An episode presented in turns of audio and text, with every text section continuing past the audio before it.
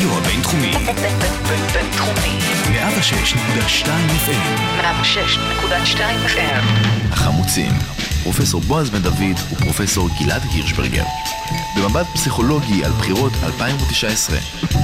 אז שלום, אנחנו החמוצים, פרופסור בועז בן דוד, פסיכולוג קוגניטיבי בבית הספר לפסיכולוגיה במרכז הבינתחומי, וכרגיל, פרופסור גלעד הירשברגר, פסיכולוג חברתי-פוליטי, סגן דיקן בית הספר לפסיכולוגיה במרכז הבינתחומי. אהלן בועז. ואנחנו מזכירים לכם, אנחנו מקליטים ב-12 למרץ בשעה 2, עד שתשמעו את התוכנית מן הסתם. אה, אה, חייזרים ירדו למטה, ישלטו על העולם, ואולי אפילו ביבי לא יהיה ראש ממשלה, אבל מאחר ואנחנו עדיין בהווה, אנחנו יכולים לספר לכם רק על מה שאנחנו יודעים עכשיו. ובשביל להבין קצת מה זה כל הסיפור הזה עם אחוז החסימה, שבעיניי, וכאן אני תמיד קצת רב עם גלעד, אני חושב שזה הסיפור המרכזי. כל המפלגות הקטנות... למה אתה מנסה לריב? מי לא מסכים איתך? אה, יאללה, יאללה. רק כשהמיקרופון דולק הוא נחמד, חכו, תראו מה קורה אחר כך. אבל כל המפלגות הקטנות האלה, שלא ברור אם יעברו או לא יעברו, אלה שלא תעבורנה את אחוז החסימה בעיניי, יצבעו, מאחר ואנחנו כל כך קרובים לתיקו, אני חושב שהם ישחקו את המשחק. בשביל להבין קצת, כל הסיפור הזה של אחוז החסימה, למה הוא קרה, אנחנו מדברים עם השם המרכזי באחוז החסימה, דוקטור מעוז רוזנטל, מרצה בכיר בבית הספר לאודר לממשל דיפלומטיה ואסטרטגיה במרכז הבינתחומי הרצליה. בוקר טוב מעוז. אהלן, מעניין. אז מה, מה, למה? למה כל כך הרבה? למה אי אפשר מנדט או שניים לסגור את כל העניין? או להפך, למה אי אפשר להעלות את אחוז החסימה? להוריד. משהו. אה, היינו, היינו כבר באחוזים היותר נמוכים. נכון. היינו באחוז שעלה לשני אחוזים, אה, ושבסופו של עניין, אה, סירקה 2014 עלה ל-3.25 אחוזים. שהם בעצם ארבעה מנדטים, תקן אותי אם אה, טועה? כן, תכלס יוצא ככה, נכון. אוקיי. ברגע שמי שמגיע היום לארבעה מנדטים, בדרך כלל נכנס. אוקיי. ואם רק אני רוצה רק אה, לסבר את אוזני המאזינים, אם אתה לא מגיע לאחוז החסימה, כל הסכמי העודפים לא שווים כלום, כל הקולות הלכו לפח. בדיוק, הכל הולך לפח, הכל הלך ואיננו. Uh, המטרה באופן עקרוני באחוזי חסימה למיניהם, זו משפחה מאוד רחבה, אנחנו, פשוט מכיוון שיש לנו שיטה די ייחודית של אה, כל הארץ היא אזור בחירה אחד, כן. uh, אז אחוז החסימה הוא רק אחוז החסימה של הקולות שנספרים ברמה הארצית, ולכן ה- הכלי של לגרום לבוחרים לחשוב פעמיים לפני שהם שמים פתק לאיזושהי מפלגה, אם הם רוצים שהקול שלהם ישפיע. Uh, הכלי היחיד הרלוונטי הוא אחוז החסימה. Uh, היו הרבה דיונים לאורך השנים על האם להעלות את זה יותר למעלה, או האם שזה יהיה יותר נמוך. בעיקרון, פחות או יותר הממוצע העולמי, הממוצע קצת מטעה בעניין הזה, אבל לא נסבך יותר מדי, פחות או יותר הממוצע העולמי הוא באזור חמישה אחוזים. רגע, אבל שנייה, שנייה, שנייה, כן. שנייה, שנייה, שנייה. שנייה. גדלתי. אה, לא, בעולם גם, אני לא, התירוץ שזה קורה ככה בעולם הוא נראה לי לא, לא תירוץ לגיטימי, גם בעולם תמיד. יש שיטות מאוד אחרות, כמו שאתה אמרת. כן, כן. כן, אז בוא באמת אולי ניקח צעד אחורה וננסה להבין מה בכלל השיקולים שמנחים אותנו בקביעת אחוז חסימה. ואם אני מבין נכון, יש לנו כאן מתח בין שני דברים.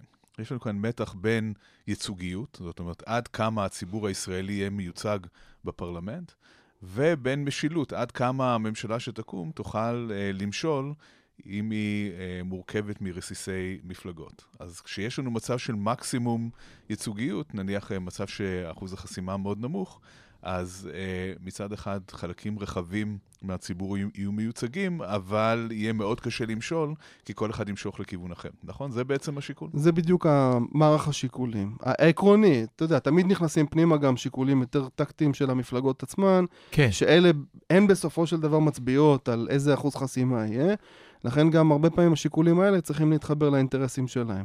ברמת העיקרון, החיפוש הוא אחרי איזושהי נקודת קסם, שבמסגרתה אה, נוכל להיות בדיוק במאזן של מה שדיברת עליו, בין ייצוגיות למשילות. זאת אומרת, שכן ייכנסו פנימה אה, כוחות חברתיים שחשוב שיהיה לנו ייצוג שלהם, אבל מצד שני, שכשהן נמצאות בפנים, שהם לא ייקחו את המערכת להקצנה אה, ולפיצול כזה, שיקשה מאוד על אה, ראשי ממשלה למשול. זה, זה פחות או יותר ה trade off שאנחנו מחפשים.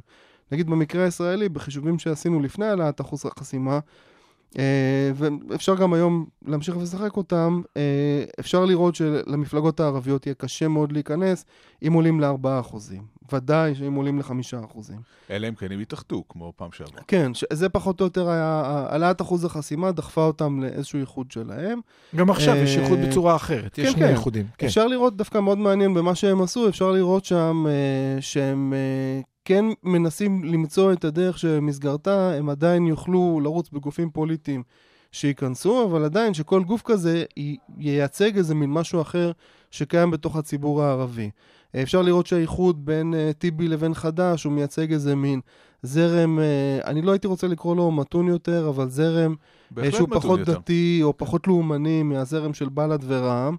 אה, ובדרך הזאת, אם שניהם עדיין יצליחו להיכנס, כמובן בהנחה שיבטלו את החלטת ועדת הבחירות המרכזית לפסול את אה, בל"ד, את בל"ד רע"מ, אה, במידה ושניהם יצליחו להיכנס, אז עדיין קיבלנו ייצוגיות מאוד מעניינת של החברה הישראלית. הם עדיין בתוך הכנסת, אה, אבל מצד שני, הם לא יכולים לעבוד יותר מדי לבד. הם צריכים לקחת בחשבון אחד את השני וככה לפעול בצורה שהיא יחסית מתואמת והופכת לנו כבוחרים את הכנסת ולמושלים את הכנסת לדבר שיותר קל להבין פחות או יותר מה הוא עושה ולאיפה הוא מכוון. אז בוא רגע, אני רוצה לשחק משחק איתך. אוקיי. בסדר? בוא בוא נשחק את המשחק, ואחר כך אם תרצה, אתה יכול לחשוף אה, את חלקך כן. באחוז החסימה שיש שלנו, זה רק אם בא לך. כן.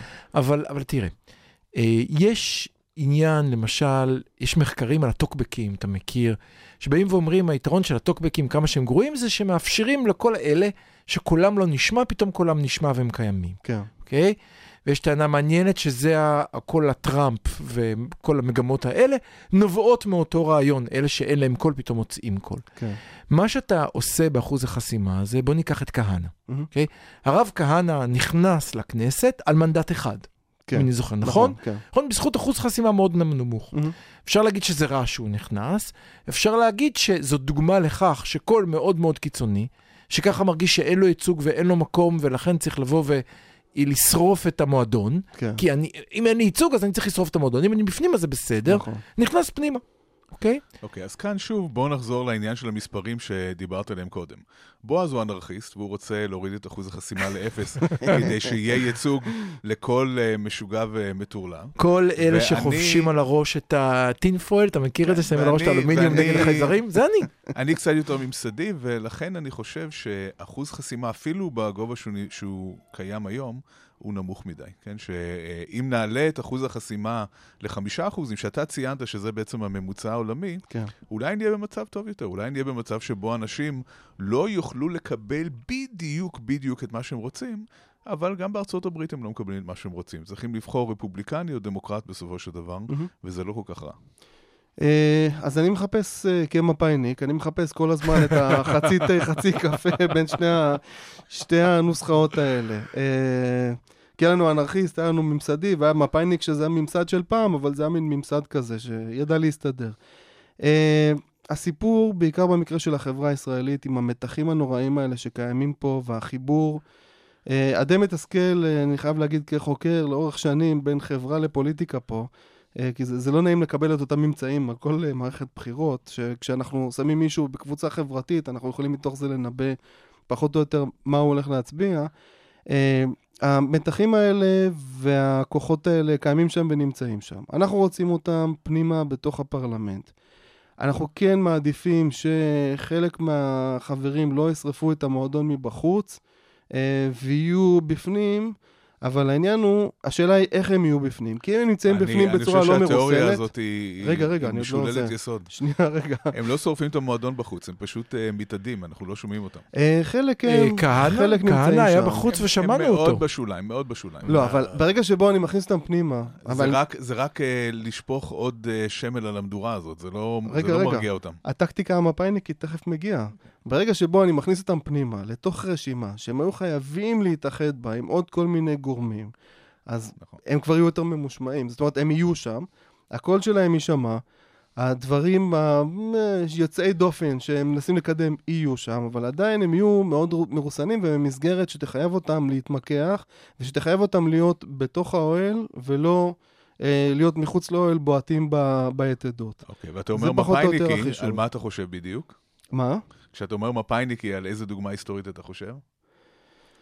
אה, צ'רלי ביטון, הפנתרים. כן, כל נכון. הקואופטציה זה לאורך שנים בדיוק- עבדה זה בדיוק בדיוק על השיטה העיקרון הזה. המפא"יניקית, כן, נכון? של- כן. של לחבק אותם ולנטרל אותם. בוא, ת- רגע, בדיוק. בוא תעזור למאזינים שלא יודעים על מה אתה מדבר, בוא תסביר על מה התכוונת בבקשה, גלעד.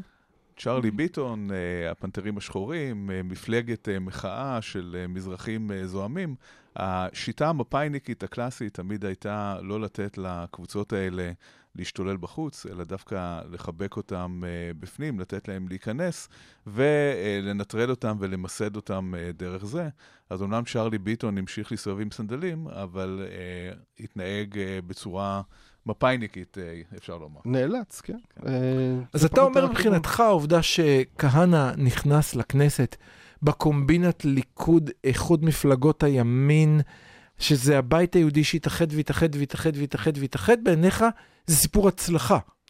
זה לא נורא בעיניי. כאילו, שוב, ההצלחה, אני לא הייתי רוצה להיכנס שם לנושא הנורמטיבי. של איך, בדיוק, של איך אני מסתכל על זה מבחינה נורמטיבית, אבל כשאני מס- מנסה להבין את העניין של מתחים ולחצים שפועלים על המערכת הפוליטית הישראלית, ואני מניח שהגורמים האלה מסתובבים שם בחוץ, אני מכריח, מכריח אותם למתן את עצמם יותר כשהם נמצאים שם, אבל בתוך מסגרת. זאת אומרת, הם יודעים בעצמם שאם הם לא במסגרת הזאת זה ייגמר.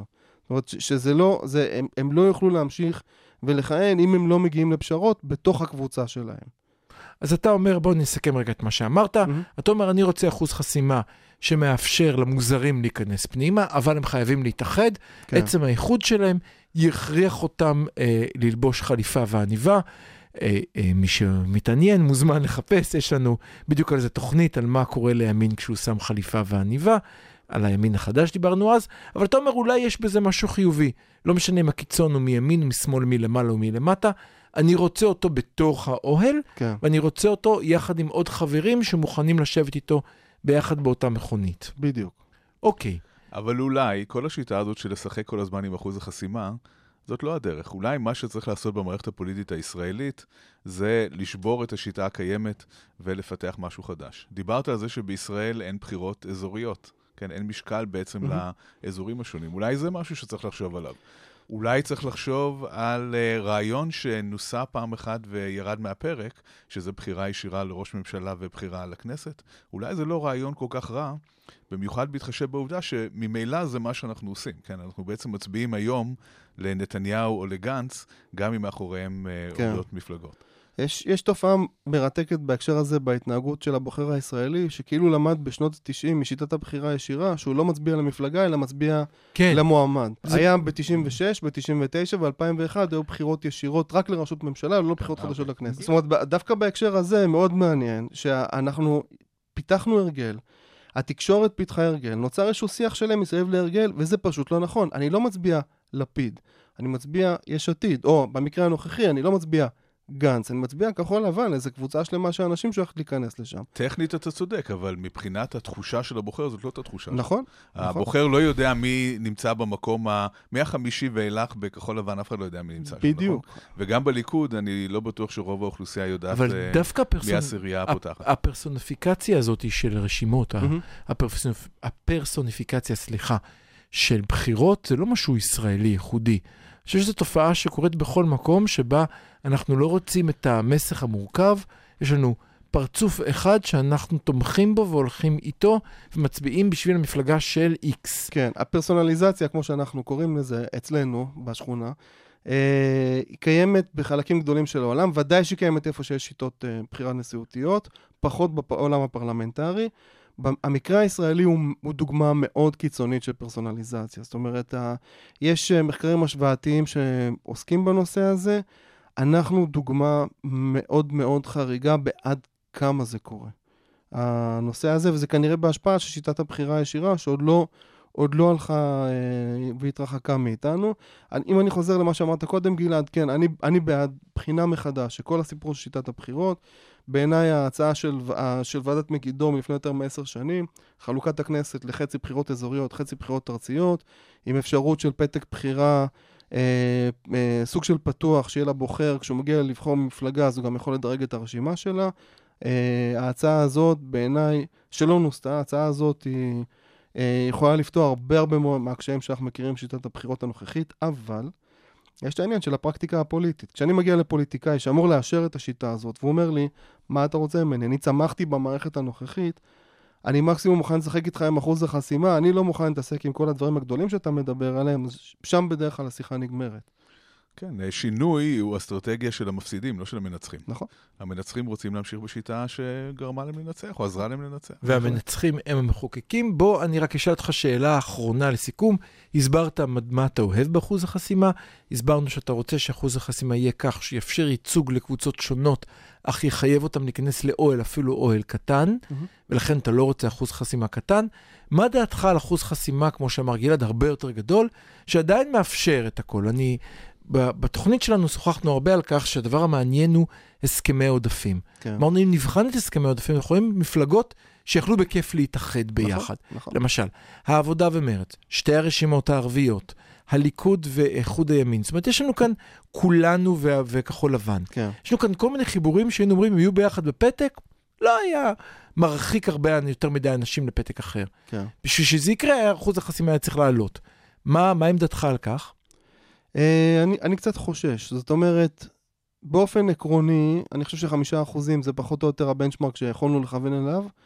הפחד שלי המרכזי הוא מזה שייווצר איזה מין, תיווצר איזה מין מלחמה פוליטית, בעיקר בתוך הרשימות הערביות. הם לא ייכנסו לכנסת, ואז לישראל כמדינה יש, יש בעיה מבחינת המעמד הבינלאומי שלה. זה דבר כזה, חישוב, לא- מיסקלקולציה כזאת יכולה לגרום לפגיעה אמיתית במעמד הבינלאומי של ישראל. אני לא מסתיר, זאת אומרת, זו עמדה שהיא ממש מבוססת על איזה סוג של עמדה פוליטית. אה, אחרת, ברמה העניינית, אני לא חושב שיש סיבה שלא יהיה פה אחוז חסימה של חמישה אחוזים. טוב, אנחנו כאן בחמוצים לא מפחדים מעמדה פוליטית, אנחנו אמרנו מראש, אנחנו יודעים מי אנחנו. אנחנו כאן נסכם את הפינה הזאת, ואתה מוביל לנו יופי לפינה הבאה, שבה אנחנו רוצים לדבר על uh, חברי הכנסת הערבים. אז אירחנו כאן איתנו, ותודה רבה. אירחנו את דוקטור uh, מעוז רוזנטל, מרצה בכיר בבית הספר לאודר לממשל, דיפלומטיה ואסטרטגיה במרכז הבינתחומי הרצליה. דיברנו על אחוז החסימה, למה מה, הבנו את השיקולים שעומדים מאחוריו, הצגנו לו שלוש אלטרנטיבות. האחת, שברו את הכלים ולא משחקים, עושים reshaping מחדש לכל שיטת ההצבעה. השנייה היא להוריד את אחוז החסימה לאחוז אנרכיסטי נחמד של אחוז אחד. השנייה, כמו שגלעד רוצה, אחוז גבוה יותר שמחייב את כולם להתאחד לכמה רשימות בודדות. כרגע זה לא משנה, כי בבחירות הקרובות אחוז החסימה הוא על ארבעה מנדטים. תודה רבה. תודה לכם. החמוצים, פרופסור בועז בן דוד ופרופסור גלעד הירשברגר. במבט פסיכולוגי על בחירות 2019.